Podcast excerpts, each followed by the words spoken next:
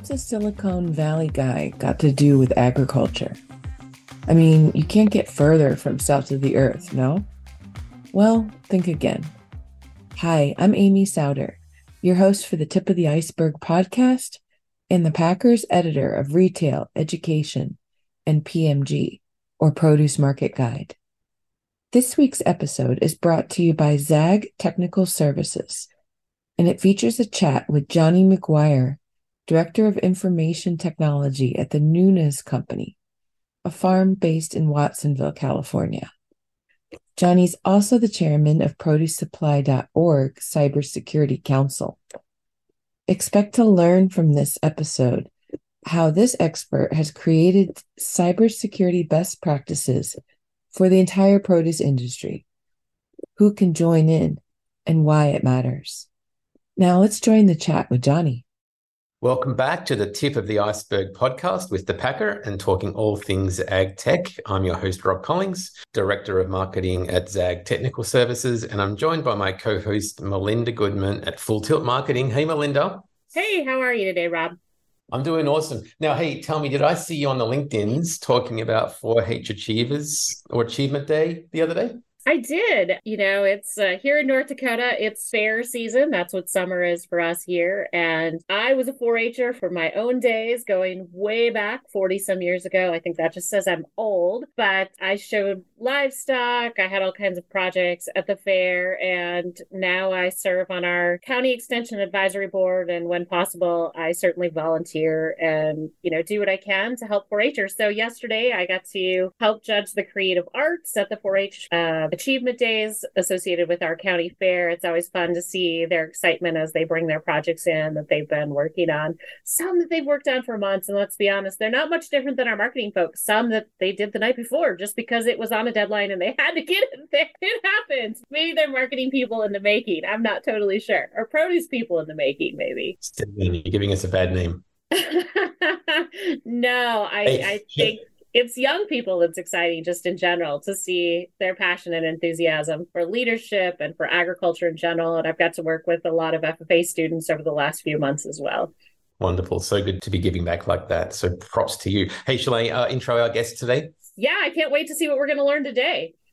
Oh, it's going to be huge. So today we are joined by Johnny McGuire, Director of Information Technology at the Nunes Company in Watsonville, California. Johnny is also the chairman of the Produce Supply Org Cybersecurity Council. So Johnny has been on the front line of IT, software development, and tech engineering since the 90s. So I'm dating him there. He's going to get grumpy and uh, has been uh, seen the evolution of technology and the role it plays in business growth and the challenges that come with it. So Johnny and other industry leaders at Produce Supply Org have had a hand in major industry issues like e-commerce, RFID, blockchain, and cybersecurity. So it's quite a mouthful. And in fact, most recently uh, worked with Zag actually uh, with the PSO to create some cybersecurity best practices for the produce industry, which is quite cool because as we have discussed previously, Melinda, there is no end to the uh, attacks coming against produce organizations. That's right. So, Johnny, welcome to the podcast. We're going to learn some good things today. Thanks, Melinda and Rob. I'm excited to be here. So, Johnny, you just uh, you and I met just a few minutes ago for the first time. Uh, I'm surprised our paths haven't crossed in fresh produce all of these years, but you just a brief intro to a piece of my background in agriculture and kind of love of 4-H and FFA, and that's really the first place that I started and found my way into this industry. But I got to know how did a tech like tech guy like you find your way into the produce industry? I love people's career paths and how they get here. No, it's a very interesting and sordid story, Melinda. Yes. So, you know, going back to the 90s, I was a Silicon Valley guy working in IT and development and, and was a victim around, I don't know, 2002, something like that, of, you know, the bubble burst. A lot of people were laid off. There was massive reductions in force everywhere. And, you know, so I was out of work for a little bit, which was kind of a new feeling. And I was approached by a friend of mine who was a kind of a senior vice president type for a produce comp for a couple of produce companies. And, you know, we went on to, to, to run a, a major berry company that, that everybody knows. He said, Hey, Johnny, I've got this company that I'm president of and I'm trying to turn around. It's produce company and we need some technical folks in to, to come in and help this uh, initiative. So, you know, very good, very trusted, very good friend of mine. And I said, Well, sure, let's, I'm looking for something. So let's try this. And then bam, I'm in produce, the produce industry, right? I instantly had this great connection with this industry. So it's a wonderful old industry and finding that sweet spot of technology within produce you know, I felt like I'd found a home. And so I really haven't looked back since then. I love that you instantly had a connection with it because I think people who are in the produce industry are quick to say people either love this industry or they hate it. And if they love it, they stay forever. But initially being a Silicon Valley Silicon Valley guy and then sort of being recruited into the into the produce industry, into agriculture, was there a moment of hesitation? Like, wow, I am going from what feels like the cutting edge of technology to agriculture. Like, was there hesitation of like, I don't know, but I'm unemployed, so what the heck? Or you know, I think there was a few second thought, you know, when I showed up at work and it's these dusty portables and, you know, the facilities are not really the same as we were used to over in Silicon Valley, but people and the work they do and hard they work and, you know, supply chain, you know, I'm interested in supply chain in general. And this is a fascinating supply chain that it is. Yeah, it is. It's incredibly complex and quite interconnected, and particularly with EDI and the like, increasingly uh, connected in a digital way, which makes me think, Johnny, when we look at IT in the produce business, I don't know. I mean, what's your experience been? Do people spend time thinking about IT, let alone it's role in, you know, the business of farming? Where do you see ag and fresh produce sitting in the maturity, if you like, in the adoption of, of technology? So I think as a supplier in the industry, I think our customers bring us along a lot. We have to. I'm going to name some names. You know, you know, our customers are Walmart and folks like that, and they're who are very bleeding edge technology adopters, and you know, so we get pulled along a lot, and we have to keep up with these guys. We, you know, we do it do a lot of networking, as you mentioned, the ProduceSupply.org, great organization, 25 or so different produce companies that you know allows for a lot of networking. You know, we can stay up on things. Our um, vendors keep us up with things work very actively with Zag Technologies, and so they are they're a real resource for us in, in keeping up what's going on. And I'm not sure if I answered the question correctly, but anyway. Don't we all feel that way from time to time? No, you answered it great, which is really that it's maybe not that everybody choose gets up and chooses IT every day, but if your business is demanding it and somebody's dragging you along, like you go. And do you think people are going willingly at this point, or is there still some maybe kicking and screaming? Well, it depends on the initiative, right? You know, I mean, that's really how the produce supply org was how we came to be, you know. So, kind of again, going back to the internet bubble, you know, around 99, 2000, there was just this plethora of B2B EDI providers that popped up. And so, that, you know, the produce industry and companies were just inundated with these providers saying, we can connect you to, to Kroger, we can do this, we can do that. And really, this organization came as a result of that. And, you know, under the, under the kind of auspices of being stronger together and working through these decisions together, sharing points of view, that kind of thing. And so there was a lot of good networking there, started that organization. You know. So, you know, being an IT director can be a bit of a lonely gig. It's not like you have typically dozens of people in your department and all that kind of stuff. And so I guess, you know, you've mentioned PSO a bunch of times. I talked about it ahead of the uh, call to or the podcast today. And I'm just um I'd like to know, know more about it because those groups can have really material and lasting impacts on the industries in, that they serve, right? So why don't we go back to the start and your involvement, you know, where what was the cause, the trigger for PSO to be formed and where did it all start? Well, it was exactly that. It was again, it was these big companies inundating the industry with offer solution offerings at the time, and as the internet was taking off, you know, the, the produce industry, you know, we're in a commodity business, right? So you can put broccoli into any box, you know, whether it's a D'Arrigo, it's a T&A, it's a Foxy box. So there's a lot of referencing. A lot of suppliers grow for each other. They purchase, you know, from each other, that kind of thing. So there's, it's very, ref, it's highly referential. You know, something comes up and we say, well, what's, what are they doing? You know, so there is that kind of basis, but building on PSO kind of built on that to come together. I think we have 25 member companies now, something like that. You know, to come, you know, again, come together, review, discuss, and analyze these technology initiatives that were coming at us, drive kind of better decision making through kind kind of more uh, group share. That's really what it started. And it started with EDI and been together 20 plus years now. And, and there have been different initiatives along the way. We had big RFID initiatives that were very challenging. And more recently, we've had, we do a lot, kind of one of our tent poles there is, is traceability, tracing if somebody gets sick in New York City from a FDA, decides it's, it's iceberg lettuce, well, how, do, how are they going to trace back? How do you trace forward? You know, if you get, if you're testing and you're doing food safety testing and find a, a positive result, well, how do you trace forward and alert everybody? So I was very involved personally in those systems, but that was really taken on by PSO to, to work on together to solve that problem. But, you know, most recently we've been very dedicated to cybersecurity. We've seen a number of our members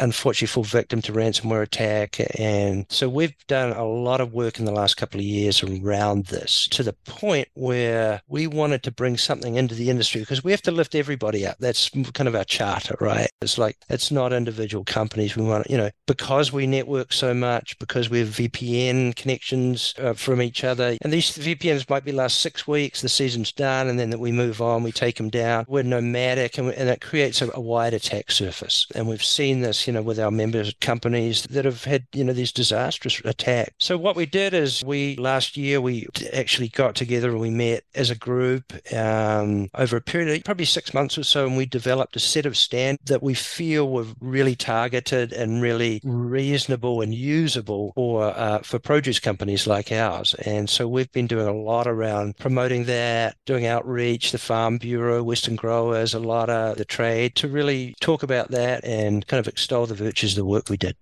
So I'm curious, in some ways, cybersecurity, your work on cybersecurity is different than some of your previous work. Some of the other previous work has really become a product of, like we talked about at the beginning of the podcast, a customer needing something, right? They needed e commerce, they were looking at RFID or traceability, and you were having to react to that. This became something very different, almost internally initiated versus like, how do we catch up? Did that change the way you approached it or? Did it create a different environment for solving the problem?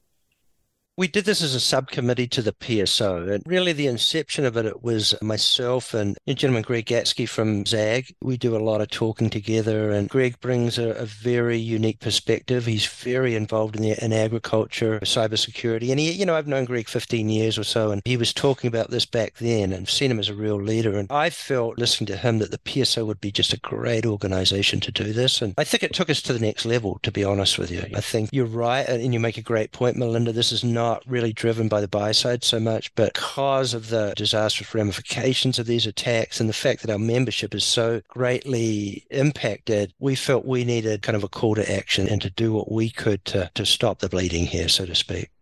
And these are, correct me if I'm wrong, public standards, not exclusive to the group. I mean, this is something. No, no, no, no, no. This is something we've published. We've been, yeah, great point, Rob. You know, so we've been doing a lot of outreach with this. Like I said, the Farm Bureau and and various different organizations. We want to bring up the little guys. We want kind of everybody. So we're trying to get as many grower, shippers, suppliers, and the produce industry engaged as we can. Yeah, very much so. Those are the guys we need to get to. You know. Company, big and small, relies on technology. From the field to the warehouse to administration, uptime stability is critical to your bottom line and to supply chain continuity. Cybersecurity is one of the greatest risks to modern agriculture. Contact ZAG Technical Services for your technology risk assessment and let us check your tech.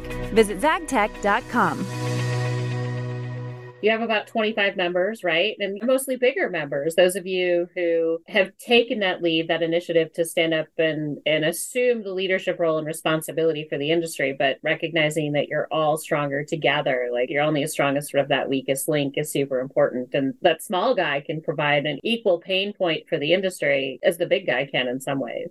Absolutely, absolutely. And, and, because we said, you know, we're so connected through working in this commodity business, the attack surface is wide and we need to be careful together.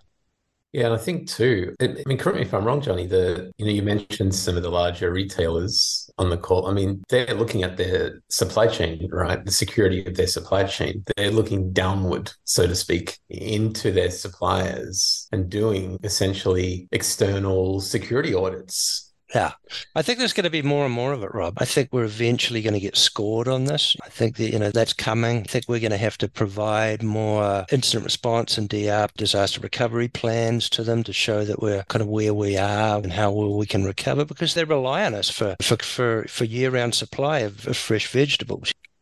Yeah, Linda, we've talked about some of the crazy hacks, whether it's Las Vegas fish tanks but more seriously, we've talked about impacts on food service from large security incidents. We've talked about impacts in retail with produce not being on the shelf due to very, very large organizations being impacted. And I think it would be re- negligence too strong a word, but certainly remiss for the industry not to be expecting, as Johnny said, that some of these very, very, very big players in food service and retail will be looking down into their supply chain and the IT security component being prepared, you know, having a plan, doing everything you can, and creating a layered defense against these attacks is very important. And we want to impart that knowledge on everybody. That should not be a secret, right? Part of what we're also trying to do is, is try and take out some of the shame with this. We see a lot of people that don't want companies that kind of put their head in the sand. They don't want to talk about this problem where we need to know how, we need to help us. So, you know, that's a flag that we're trying to fly as well as, you know, we're trying to this bubble of shame around cyber attack.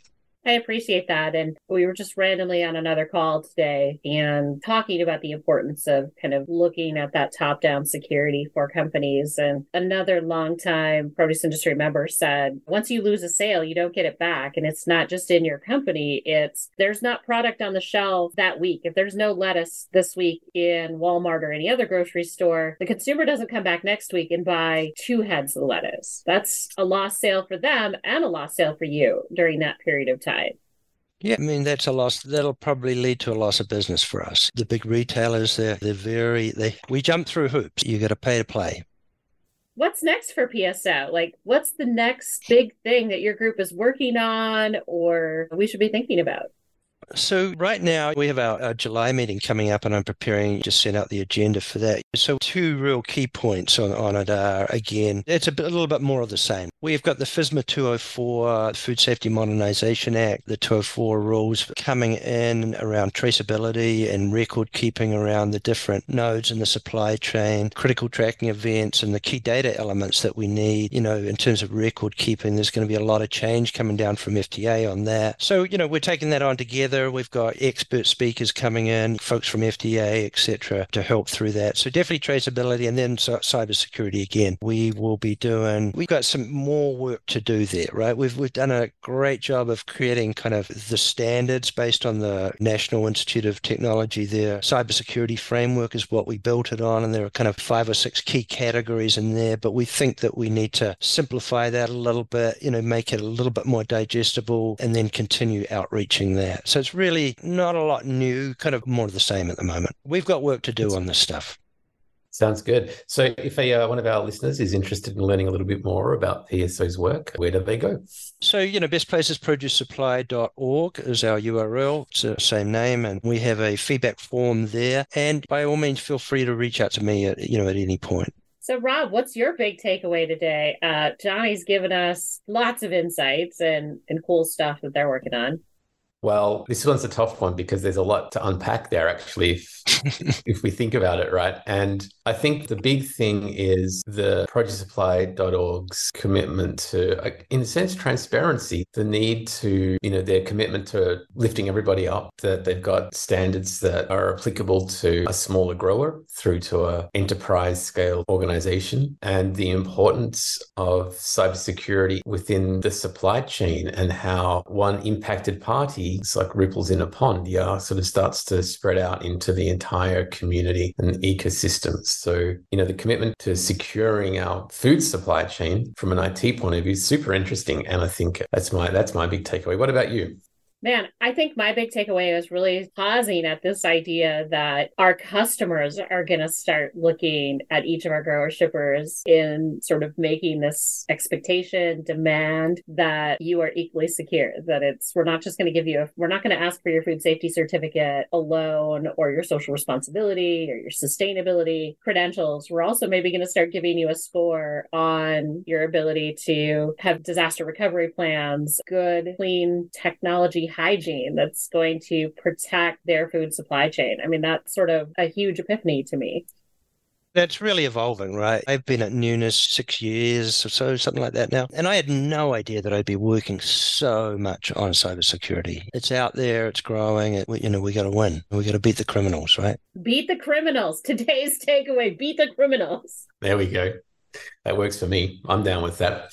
Yeah. Well, Johnny, thank you for joining us today. I think you've reaffirmed what I've always known to be true that agriculture, despite its very competitive nature, is a highly collaborative group that really understands the success of one is only as good as the strength of the whole. And together, we're going to need to find all the solutions to all the problems that will allow us to do what we do best, and that's grow food and feed the world. And by making our businesses and ultimately our industry stronger, we're more secure and more able to do that. So thank you. It's been a pleasure learning about your commitment to advancing technology in the fresh produce industry. And thank you to the Packer for allowing us to share these stories on the Tip of the Iceberg podcast. Thank you, Melinda and Rob. Really enjoyed the conversation today as well.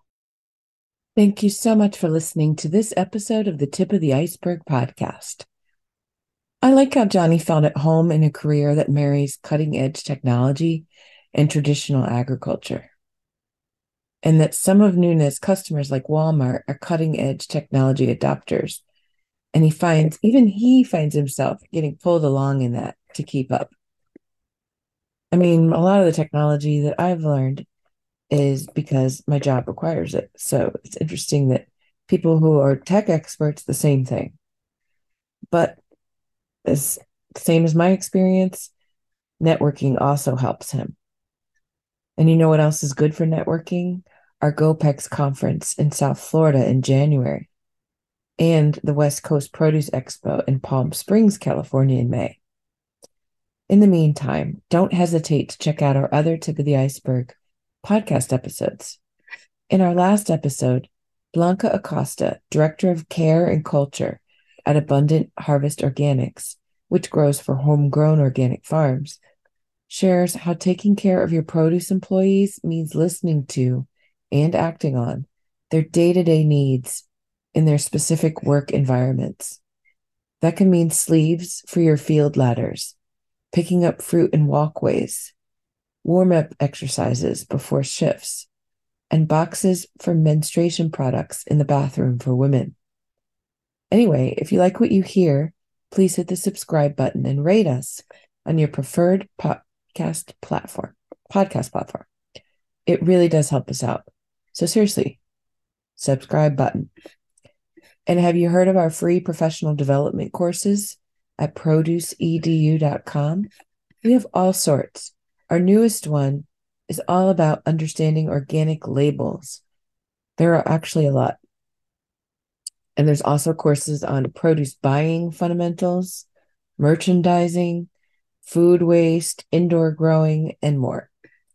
You can add this training to your LinkedIn profile. There's certificates of completion that you could show. You can use it as evidence of why you should get a raise or a promotion or a new job. Remember, it's at produceedu.com. In this episode's show notes, you can find many ways to follow us for more produce information, news, tips, and insights. Thanks so much. Talk to you next time.